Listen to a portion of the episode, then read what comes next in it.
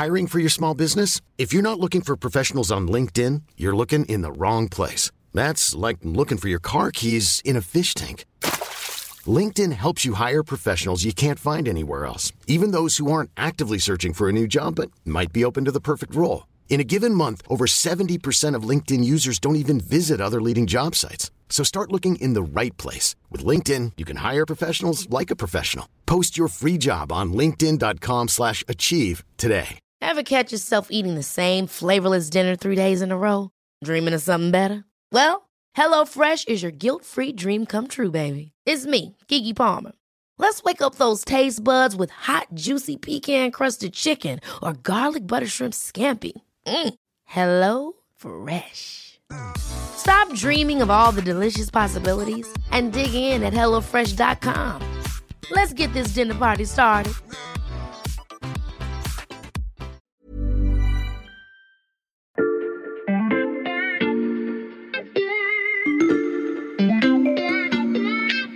Salut, c'est Xavier Yvon. Nous sommes le vendredi 7 janvier 2022. Bienvenue dans La Loupe, le podcast quotidien de l'Express.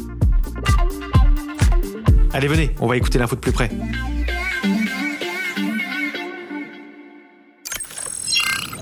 Ah, j'aime bien, moi, quand on commence les épisodes en se téléportant dans un cadre pareil. C'est beau, hein? Ah oui, c'est magnifique. Je vous présente Axel Gilden du service Monde de l'Express, notre expert Amérique. Euh, Axel, tu peux décrire à nos auditeurs ce que nous voyons là? Bah, Là, on est dans un des endroits les plus beaux du monde, à 1000 km des côtes de l'équateur, sur l'archipel des Galapagos. On voit des tortues, on voit des otaries, on voit des, des albatros, on voit des fous à pieds bleus. J'adore cet animal. Cet Ah, je me ce que c'était. Mais c'est un oiseau qu'on ne trouve qu'ici. Il a les pattes palmées bleues. C'est quand même incroyable, non? Oui, c'est assez incroyable de voir ça. Et les tortues. Et puis si on va se baigner tout à l'heure là sur la plage, euh, qui, est, qui nous tend les bras, tu verras là, c'est un aquarium avec des, des poissons de toutes les couleurs. C'est fou. Donc c'est un paradis terrestre et aussi visiblement maritime, euh, je confirme, mais on est quand même là pour faire un épisode de la loupe. Euh, pourquoi tu voulais qu'on le commence ici? Parce que si tu regardes un tout petit peu plus loin sur l'horizon, et surtout si tu regardes cette nuit, tu verras des lumières euh, à l'horizon à environ 20 km de, de là où nous nous trouvons actuellement. C'est une armada, euh, plusieurs flottilles de bateaux chinois. Il y en a plus de 100, il y en a plus de 200, il y en a environ 300. Et ils sont en train de pêcher 24 heures sur 24 et en train de ratiboiser tout ce qui se trouve euh, dans les fonds marins euh, au large des Galapagos. Et ça dure depuis des semaines et des mois, et ça continue, et ça continue, et ça continue. Attends, je, je comprends pas. Les, Galapagos, ça appartient euh, bien à l'équateur? Oui, les Galapagos, ça appartient en effet à l'équateur. oui. Mais alors pourquoi l'équateur accepte euh, qu'on pille comme ça ses ressources? Mais l'équateur n'a pas vraiment le choix parce que l'équateur est endetté vis-à-vis de la Chine. Et pourquoi l'équateur est-elle endetté vis-à-vis de la Chine? Parce que la Chine y a construit des routes, des barrages, des autoroutes et tout un tas d'infrastructures il y a 15 ans. Et puis quand les cours du pétrole ont chuté, parce que l'équateur produit du pétrole, elle n'avait plus les moyens de rembourser la Chine. Et maintenant, c'est la Chine qui fait sa loi à Quito et en Équateur et aux Galapagos, comme on le voit maintenant. Et ça, c'est vraiment le cas d'école de l'emprise de la Chine sur un pays d'Amérique latine. Ok Axel, je comprends mieux pourquoi tu nous as amenés ici, euh, parce que la mainmise de Pékin sur le continent latino et ses conséquences géopolitiques, c'est précisément le sujet qu'on passe à la loupe aujourd'hui. Un coup de téléporteur de la loupe et on est de retour en studio à l'Express euh, ici à Paris. On a moins de chances d'y croiser euh, d'iguane. Axel, dans la rédaction, toi tu es connu pour ta maîtrise des langues. Alors là, c'est l'épisode idéal pour toi parce que tu parles espagnol, portugais et chinois. No, hablo español, falo portugués, mas no, no falo, no domino el idioma de China. Donc tu ne parles pas chinois. Euh, je te demanderai donc pas comment on dit Amérique latine en mandarin, mais vous avez compris l'idée. Euh, quelle est l'étendue, Axel, de la présence chinoise dans le sous-continent américain? Alors elle est énorme et on la découvre bizarrement seulement maintenant parce qu'on a été focalisé beaucoup sur l'Afrique, mais en Amérique latine, la présence est considérable. Par exemple, la Chine possède des participations ou possède complètement au contrôle des ports, 40 ports sur toutes les côtes, les côtes de l'océan Pacifique, les côtes de l'océan Atlantique, à l'entrée du canal de Panama qui est un endroit hautement stratégique, dans la mer des Caraïbes et en Amérique centrale. Bon, euh, la Chine euh, a construit et, et contrôle des barrages, une quinzaine d'œuvres majeures et puis d'autres petites euh, infrastructures un peu moins importantes. Elle a investi bien sûr dans les routes et les autoroutes. Et pour ce qui est des, de l'électricité, puisque je parlais des barrages, euh, il suffit de savoir par exemple qu'au Chili, la Chine contrôle 57% de la distribution d'électricité. Ça vous dit un peu le- l'importance de, de la Chine dans ce pays-là. Au Brésil, euh, qui est le premier partenaire euh, de la Chine en Amérique latine, euh, les Chinois ont acheté énormément de choses, à tel point que Bolsonaro, il y a quelque temps, disait la Chine n'achète pas au Brésil, la Chine achète le Brésil. Alors pourquoi disait-il ça? Parce que je crois que c'est le meilleur indicateur de la progression de la Chine en, Amérique latine, c'est le Brésil. Euh, pourquoi? Parce qu'il y a, au tournant du siècle, en 2000, la France et le Brésil avaient un commerce extérieur de 3 milliards c'est-à-dire deux fois plus que la Chine. Hmm. Aujourd'hui, 20 ans plus tard, la Chine a un commerce extérieur qui s'est multiplié par 75, 75, hmm. et euh, fait un commerce qui est 20 fois plus important que celui que le Brésil fait avec la France. Présence massive, mais que vient chercher euh, la Chine en Amérique latine? Ben, la Chine vient chercher tout ce qu'elle n'a pas, parce que la Chine euh, n'a pas gagné à la loterie des matières premières. Hmm. La Chine vient chercher donc ce qu'elle ne possède pas. Alors l'Amérique latine a du soja, beaucoup, hein, des produits agricoles, du minerai et, et de l'énergie, du pétrole. Alors pour ce qui est du soja, l'équation de la Chine, elle est très simple. La Chine abrite un cinquième de la population mondiale, mais dispose seulement de 8% des terres arables. Autrement dit, n'a pas de quoi nourrir sa population. Hmm. L'Amérique latine, à l'inverse, a énormément de terres cultivables et même des terres à défricher, malheureusement, en Amazonie, avec hmm. euh, au Brésil, on le sait, avec le soja, et donc peut fournir de quoi nourrir les Chinois. Mais c'est pas tout. La Chine a besoin d'énergie. Donc il y a du pétrole, il y a hmm. du gaz, mais surtout du pétrole, parce que le pétrole est plus facile à transporter que le gaz. Et puis, il y a euh, des minerais.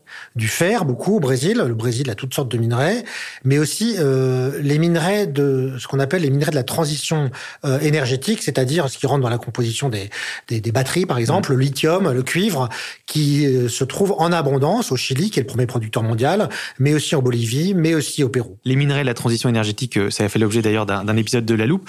Ce que tu racontes, Axel, et tu l'as évoqué, ça peut rappeler l'Afrique. On a beaucoup parlé de l'investissement massif de la Chine sur ce continent, mais en Amérique latine, beaucoup moins. Est-ce que c'est parce que c'est plus récent?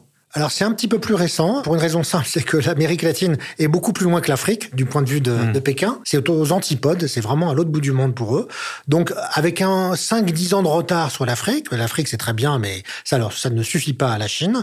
Et selon la même logique, Pékin a effectivement découvert que euh, l'Amérique latine disposait de tout ce dont elle avait besoin et après être entrée dans l'Organisation euh, mondiale du commerce en 2001, a commencé à signer des partenariats commerciaux euh, bilatéraux avec tout un tas de pays et puis a investi et puis a prêté de l'argent aussi, qui est une autre façon de, de maintenir ces pays sous dépendance parce que certains de ces pays comme l'Équateur, dont nous avons parlé au début de la loupe, n'a pas les moyens de rembourser. Donc maintenant, elle est dépendante de la Chine, par exemple.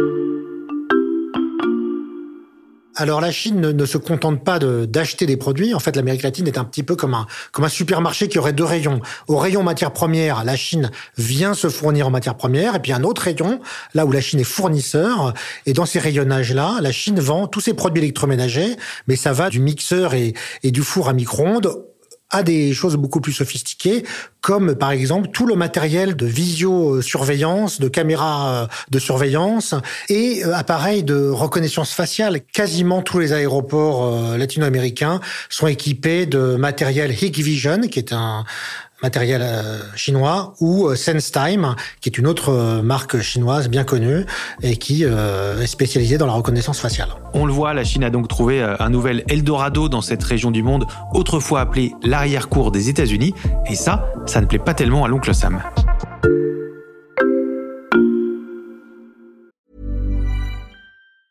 Ever catch yourself eating the same flavorless dinner three days in a row? Dreaming of something better? Well, HelloFresh is your guilt-free dream come true, baby. It's me, Kiki Palmer.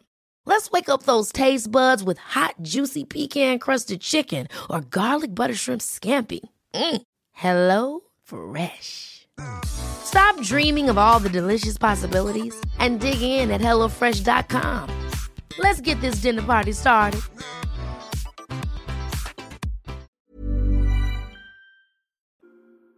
Le gouvernement de la République du Nicaragua déclare qu'il reconnaît qu'il n'y a qu'une seule Chine dans le monde, que la République populaire de Chine est le seul gouvernement légitime qui représente toute la Chine et que Taïwan est une partie inaliénable du territoire chinois. C'était il y a un mois le ministre des Affaires étrangères du Nicaragua qui annonce la rupture des liens diplomatiques de son pays avec Taïwan.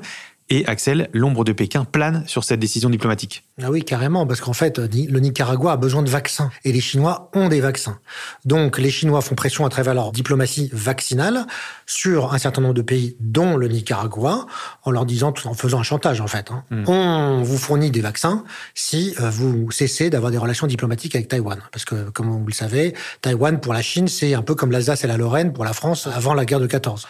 Alors la Chine cherche par tous les moyens à isoler Taïwan et à récupérer euh, la souveraineté sur cette île et cherche à isoler au niveau international, et notamment euh, dans toutes les instances internationales, Taïwan et euh, a obtenu ces dernières années, ne serait-ce qu'en remontant à 2017, déjà quatre pays de la région ont coupé leurs relations diplomatiques avec Taïwan. D'ailleurs, il n'y a plus que dans le monde 14 pays qui reconnaissent encore Taïwan officiellement et 8 d'entre eux se trouvent en Amérique latine et dans les Caraïbes. Or, donc, le combat se passe là, hein, le combat diplomatique. Parmi ces huit pays, il y a trois, quatre petites îles des Caraïbes. Et pour ce qui est de l'Amérique du Sud, il n'y a plus qu'un pays, le Paraguay, qui reconnaît Taïwan, et les trois autres se trouvent en Amérique centrale. Il s'agit du Guatemala, euh, du Belize et du Honduras. Et encore pour euh, combien de temps? Donc on voit, la Chine fait pression à la fois avec sa diplomatie vaccinale, avec sa diplomatie de la dette, et Pékin étend aussi son influence jusque dans la politique locale des pays de la région. Oui, alors ça c'est plutôt un effet indirect euh, qui est frappant au Brésil, si vous voulez. Euh, au Brésil, le, les États agricoles du centre, comme le Mato Grosso, le Goiás, euh, ont pris une importance telle que les politiciens de ces régions alors qu'ils avaient, ils étaient, il y avait un point insignifiant autrefois. C'était toujours au Brésil, les gens qui faisaient le poids politique, c'était Sao Paulo, c'était Rio, c'était le sud du pays, Porto Alegre également, qui a donné beaucoup de présidents à, ce pays. Et aujourd'hui, on voit, et le paradoxe d'ailleurs, c'est que ces États agricoles sont des États extrêmement conservateurs, religieux et voire réactionnaires et anticommunistes, et qui font donc de la politique, euh, qui ont pris de l'ascendant grâce à leur lien avec euh, la Chine. Les auditeurs de la loupe ont l'habitude de nous entendre parler de la guerre géopolitique qui oppose euh, la Chine et les États-Unis sur de multiples terrains euh, à travers le monde. Euh, je vous disais tout à l'heure que les Américains avaient l'habitude de régner en maître sur ce continent. Comment ils réagissent, Axel? Bah, Ils réagissent pas très bien parce que les Américains ont délaissé l'Amérique latine, l'Amérique centrale, les Caraïbes au profit du Moyen-Orient depuis maintenant quelques décennies et se réveillent en découvrant qu'effectivement la doctrine Monroe n'a plus cours. La doctrine Monroe, qu'est-ce que c'était? C'était au début du 19e siècle, ce cinquième président, hein, le président Monroe, mhm. qui avait dit en gros euh, aux Européens, pas touche, euh, ça c'est notre arrière-cour, vous venez plus coloniser l'Amérique du Sud. Donc ça c'est à nous. C'est une doctrine qui a été réitérée au début du XXe siècle par le président Theodore Roosevelt avec sa fameuse théorie du gros bâton, la théorie du big stick, qui de la même manière a dit non mais ça c'est notre arrière-cour, c'est à la maison. Bon, c'était leur chasse gardée. Maintenant, ben, les choses ont un petit peu changé. Et d'ailleurs, euh, l'amiral américain qui dirigeait cette région militaire jusqu'il y a encore quelques semaines s'en inquiète.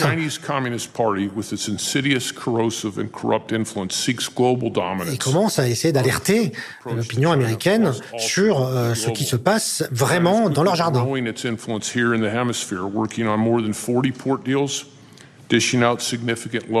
Et qu'est-ce qui se passe bah, Ce qui se passe, c'est que d'abord euh, l'influence américaine est, bon recule, et, et, surtout que toutes cette, euh, ces investissements en fait civils et commerciaux euh, dans des ports, dans des aéroports, sont aussi des investissements stratégiques potentiellement. Les Américains craignent beaucoup que du jour au lendemain, en cas de guerre, hein, euh, ces infrastructures puissent se transformer en infrastructure militaire, en base navale, en, en piste d'atterrissage pour des pour des, des avions chasseurs. Donc c'est c'est ça qui se passe. Et puis il y a aussi, euh, par exemple, à Ushuaia, alors actuellement à hmm. l'extrême sud de la Terre de Feu, hein, en, Argentine, ce projet de, de, de base euh, navale, de logistique pour euh, toute la région de l'Atlantique Sud, décidée par les Argentins, qui sont d'ailleurs un pays complètement endetté et en faillite, hein, littéralement, et qui ont les moyens d'investir dans cette euh, base à 300 millions de dollars. Et les Américains se demandent, mais si les Chinois ne sont pas derrière ce projet, ce qui fait sens parce que les, les Chinois, pardon, sont déjà présents euh, et ça c'est très étonnant, au moyen d'une base de communication satellite au cœur de l'Argentine. Dans l'état de Neuquén. Et ça, c'est aussi quelque chose de complètement inimaginable si on pense à ce qu'était l'Amérique latine il y a encore 25 euh, ans, où les Américains avaient contrôlé, je vous rappelle, avaient, des, avaient 20 000 militaires stationnés dans le canal de Panama. Enfin, c'était vraiment à la maison. Alors, le dernier pays qui est encore un petit peu comme ça, c'est la Colombie, où les Américains ont le plus d'influence. Mais pour ce qui est du reste, euh, l'influence de l'Amérique recule. Et, d'ailleurs, euh, les Chinois surfent aussi sur un sentiment anti-américain qui existe depuis longtemps. Donc les États-Unis euh, s'alarment avec raison de la menace chinoise dans leur région, dans leur arrière-cour, mais ont-ils une stratégie pour la contrer? Mais déjà, ils font pas une très bonne communication, les Américains. Parce que les Américains, euh, encore une fois, depuis 25 euh, ans, ne regardent l'Amérique latine que du point de vue des problèmes. They're bringing drugs, they're bringing crime, pour eux, l'Amérique latine est synonyme de migrants, de drogue, de violence et de corruption. Les Chinois sont arrivés avec un discours complètement neuf, en fait. Finalement, on leur a dit, mais non, nous, on vous prend au sérieux, on vous juge pas, on vous donne pas des leçons euh, de démocratie euh, tous les matins, et on investit. Donc, euh, ce que font les Américains aujourd'hui, ben, ils savent pas vraiment quoi faire. Ils sont en train de se réveiller. Alors, il y a, y a pas beaucoup de possibilités, mais il y a déjà, il y a une prise de conscience qu'on a pu voir à travers la déclaration de cet amiral américain dont on parlait tout à l'heure. Mais aussi à l'occasion de colloques qui ont eu lieu cette année euh, au Congrès américain où les meilleurs spécialistes sont venus un petit peu alerter l'opinion et les décideurs avant tout. Et il reste à, savoir ce que les États-Unis pourraient faire. Et, et le paradoxe absolu, c'est que les États-Unis se réveillent en constatant que la Chine est à leur porte alors que eux-mêmes sont omniprésents ou très présents par leur alliance en mer de Chine. Donc les Chinois sont euh, devant chez eux et les Américains sont euh, devant la porte euh, des Chinois. Donc on est complètement à front renversé. C'est vrai que c'est une nouvelle situation de guerre froide en quelque sorte qu'on pourrait comparer à ce qu'a été la guerre froide à proprement parler lorsque les soviétiques étaient à Cuba et lorsque les communistes et les Américains se battaient en Amérique centrale, au Salvador et au Nicaragua. Et aujourd'hui, on a quelque chose de comparable, mais pas avec l'Union soviétique, mais avec la Chine. La rivalité États-Unis-Chine, de la mer de Chine jusqu'à la Terre de Feu. Euh, merci beaucoup, Axel, c'était passionnant. Pour te remercier, un petit cadeau. Oui. Nan Mei Zhou. Voilà, maintenant, grâce à Margot Lanuzel, tu sais comment on dit Amérique du Sud en mandarin, tu vas pouvoir t'entraîner. C'est magnifique. Axel Gilden du service Monde de l'Express. Vous pouvez lire tous ses articles sur l'express.fr. Vous pouvez aussi y retrouver les épisodes de La Loupe, mais le plus simple, c'est encore de vous abonner sur la plateforme de podcast de votre choix, par exemple Deezer, Apple Podcast ou Podcast Addict, et vous pouvez bien sûr nous écrire à la loupe at l'express.fr. Cet épisode a été fabriqué avec Margot Lanuzel, Mathias Pengili, Lison Verrier, Charles Voisin et la participation spéciale de notre stagiaire de troisième, Alexandra Stack. Retrouvez-nous lundi pour passer un nouveau sujet à la loupe.